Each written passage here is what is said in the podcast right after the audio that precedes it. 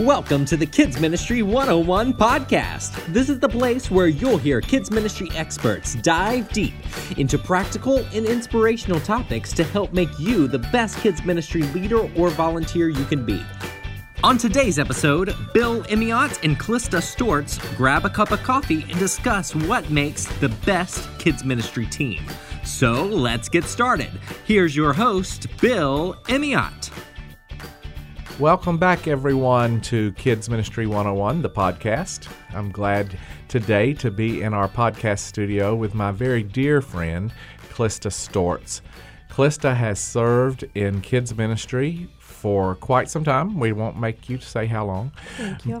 but she has been here with us at Lifeway for how long now? 12 years now. Wow. I know. Wow. I feel like I'm still brand new here. you are brand new here. I know. Klista, before coming to Lifeway, though, you had um, a track record with not a not a criminal record, but a track record with um, yeah, right, with um, uh, children's ministry Yes. at various various levels of children's ministry. Tell us a little bit about where you got your start. Oh, my goodness. What brought you here? Such a long time ago. My kids, actually. I love it. God used my kids to bring me back to where He wanted me to be, which I think is really cool. I do too. Yeah. Um, forever and a day ago, my heart wanted to be a teacher and to um, to be both with kids and with with adults. And I remember playing in my garage and writing on a chalkboard and just pretending I was a teacher. So anyway. Um, Fast forward quite a bit, had kids, and decided I, I wanted to try to stay at home more with them and be a mom. Well, God continued to call my heart and pull my heart. Uh, one of the ways was through, hey, you don't have enough money to stay home um, and take care of your kids. So um, my husband and I decided I would go back to work part time, and, and a perfect thing came up for me to go uh, to our church and become a preschool, a weekday preschool teacher, um, which I loved. And from there, I, I was starting to teach in Sunday school in uh, in the preschool area, and just you know, uh, step by step, our children's minister, preschool children's minister, then asked me if I would start coordinating on Sunday mornings and helping her fill spots, et cetera, et cetera, and then asked if I would. Uh, step into an assistant child care, you know, paid child care position um, for management of that. And then my church came to me after our children's minister, Marianne Bradbury, whom I love dearly, um, decided to go to Lifeway. God Oh. called her to Lifeway of all places. And um, they came to me and said, Hey, would you cover her role for 60 to 90 days while we look for someone? Huh? And I did. And that was it. I was I was hooked. Oh my! And- so that sixty to ninety days turned into Oh gosh, A I mean, a career. Yeah, a career and um, or a calling. a calling. Yeah, it truly was a calling. So neat. Yeah. I knew that story, but I didn't know if all of our listeners did. And I think that's important because today we're going to talk about teams, Mm-hmm. um, and I think it's important that our that our listeners know that you've done some of this. You've been here. You've On both sides. on both sides yeah. of being on the team and then leading the team. You know, there's all kinds of teams that we get uh, in children's ministry. We inherit some teams. Yeah. I mean, you know, this is your team. kinda like an arranged marriage, so yes, to- so to I like that. Um, sometimes in some of our churches, our teams are assigned to us Right. by I don't know. Uh, committee on committees or whatever it is that it might be called where uh, someone else says here's your team Right. um, and then there's the opportunity that we have to choose our teams. Yeah. Regardless, our teams are full of people. I heard somebody say once, um, I'd love this job if it weren't for the people. I don't think that's a good thing to say, but, But here's the deal. Today, I want us to talk about people Okay. because I'm convinced that God, in His sovereignty, chooses to put together teams. Right. And there's all kinds of reasons for that. And some of it is giftedness. Right. And God puts together a team that doesn't always look like you thought it should look. but more the way He knows it should be. Yeah. So let's talk about that today. Okay, Tell us about how to build or grow or encourage or love on or just really make teamwork. Okay, I will. I will. Yeah, I think God does inevitably put your team together. I do believe we as humans get in the way Yes. sometimes and pay for that.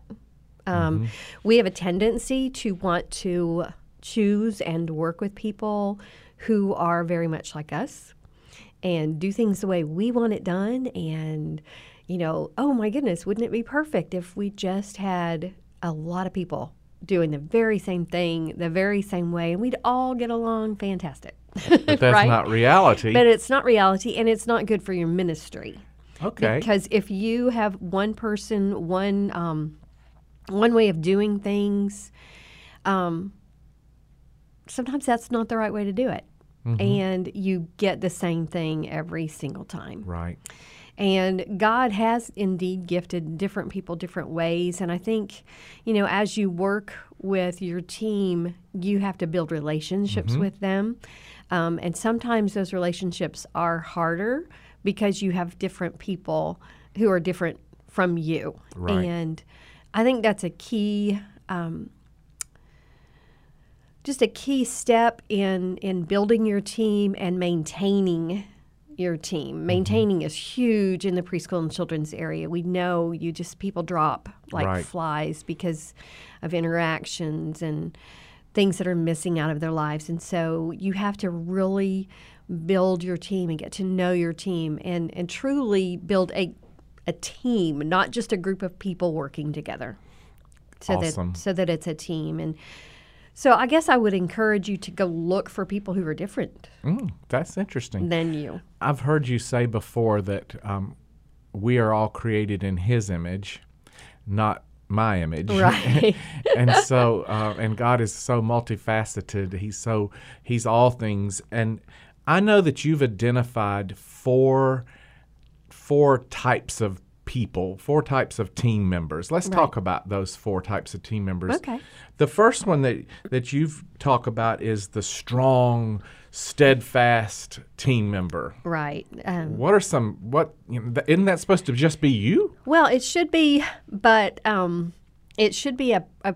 There are people who have very, very strong personalities, and I do believe that we all, as we as we talk about these four different types, I want to point out that I think we all, in different circumstances, have some of these characteristics, but I do think we mm-hmm. tend to lean more one way or another. Circumstances can cause you to be Right. strong and steadfast Yeah. when maybe that's not Yeah. your For instance, I, I truly, I am not one of those people. I wish I were, but I'm just not. Um, God did not fashion me that way. That's not the way I should go. But there are people who are very strong, very assertive, kind of my way or the highway kind of people, mm-hmm. which in in some situations, someone totally taking charge and pushing is the way to go. Right. But the problem with that type of person I think those are very good qualities, but I think that sometimes the cons um, to that type of personality is they sometimes can appear harsh, like they don't care about the rest of their team or your opinion. Um, I've already made up my mind. We're going to go this way, so they can be abrasive if they're not careful. And so, I, as we go through these different people, I want to point those things out that there are some fantastic leadership qualities there, as long as you don't focus on the other side. I think that uh, oftentimes we think that this strong and steadfast leader is needs to be the chairman of the committee. Uh, and I don't know that that's always true, but I think on every team you need a strong and Right. steadfast person. I don't consider myself that person either, and I am currently a team leader here at Lifeway. So I have someone on my team who definitely is that way right. um, she helps us get to the point sometimes. Yeah. because I'm wanting to to see how everybody feels about it. I want to make sure everybody. I tell you know, I'm this is I'm not. This is almost sounding prideful, but it really isn't because I tell myself this. I have a PhD in passive aggressive. that is not a good thing. No, that can get so you in trouble. my team member can swoop in in a team meeting and say, "Okay, now is the time Right. to move forward." you need to go do and this. that's that's helpful. That's really helpful. yeah. Um, I think sometimes we have to be careful because um, we'll see all of our God-given abilities and traits and think that they're all really good, but the rest of the team might not see this person that way. Yeah. And so you may think you're the you're a leader, you're a, a God-given, you have God-given talent that pushes you to the top of the of a, of the leadership pool, but your team that you're working with may not always see it that way. we we tend to see our strengths, right. um, And sometimes have to be called out on our weaknesses. right, right, and um, yeah, I think that's you have to, you have to in assessing and evaluating your ministry. You're like, what are my strengths, and then you might even have to go to someone else who's willing to tell you Somebody who loves you enough Yeah. to tell you the truth. right and let them tell you what your weaknesses are for instance um, i have a really good friend and i won't say his name william but um, he even though he might not be that take charge my way or the highway person he is extremely detail oriented and like down to the last minute kind of oriented and has a list and it's a really hard and it's fantastic but don't get in the way of his plans Well, kind of guy. Sometimes we do need strong and steadfast people, but your second one and It's what you're also a talking str- about here. It's also a strong person. strong and steadfast, but the second one prim and proper. Yeah. Now I appreciate you calling me prim and proper. Yeah. But I get what you're talking Very about. Very organized. I, I do like organization, and I do like my closet, um, my clothes to be hung with the same colored clothes Uh, yeah. hangers and so I don't know, uh, but I like that organization, and I often say organization is your best friend, and it can be. Um, being organized and following the rules and being fair across the board, those are all things that are important to me. And you need people like that on your team. Absolutely. And if you're not that person, you certainly need this person. Oh, yeah. But there's some cons to this guy too, right? Oh, absolutely. Well, I, that sounds bad, but yes, there, Sure there there are. are. There's pros I and mean, cons I had a fantastic friend. I love a clean resource room, Mm-hmm. but I ain't gonna do it. you know, but I will cheer you on if you want to do it. So there are some fantastic things, but this person can sometimes uh, put those policies, those rules, those organ, you know, that organization above people. So you have to really be sure that um, you leave some room for grace some mercy. Um, because there are, even though you want very black and white, it's right or wrong, there are some times when you do have to take circumstances into into um, into your mind and into and into the play to say okay in this particular case am i going to damage this relationship if i stick to this is absolutely the way we've always done it kind of thing Not long ago, Shelly Harris was in the podcast studio and we were talking about something, and I said, We need to create a t shirt called or a bumper sticker that says, Don't be a clanging cymbal. Yes Because the Bible teaches us without love, Right. you're a clanging cymbal. I like and I know a lot of clanging cymbals out there, or I, sometimes I feel like they are They clanging honk at me cymbals. every Yes. morning. Um, this is the same here. There's policies and there's procedures, Right. but at the end of the day, people are more important. Yes And I know the policies and procedures, and this isn't a conversation necessarily about safety and security, but this person, Mr. Prim and Proper, can be the guy you want Absolutely. on your team when you are taking that into consideration. Absolutely. But he has to be, she has to be real careful not to put those policies and procedures in front of the people. Exactly. Without people, there's no need for policies and procedures. Oh, I like that. I might, I might oh, have to There's steal another that. T-shirt. Let's take a quick break. I'm Michael Wally, the podcast producer and the producer for the Etch Family Ministry Conference.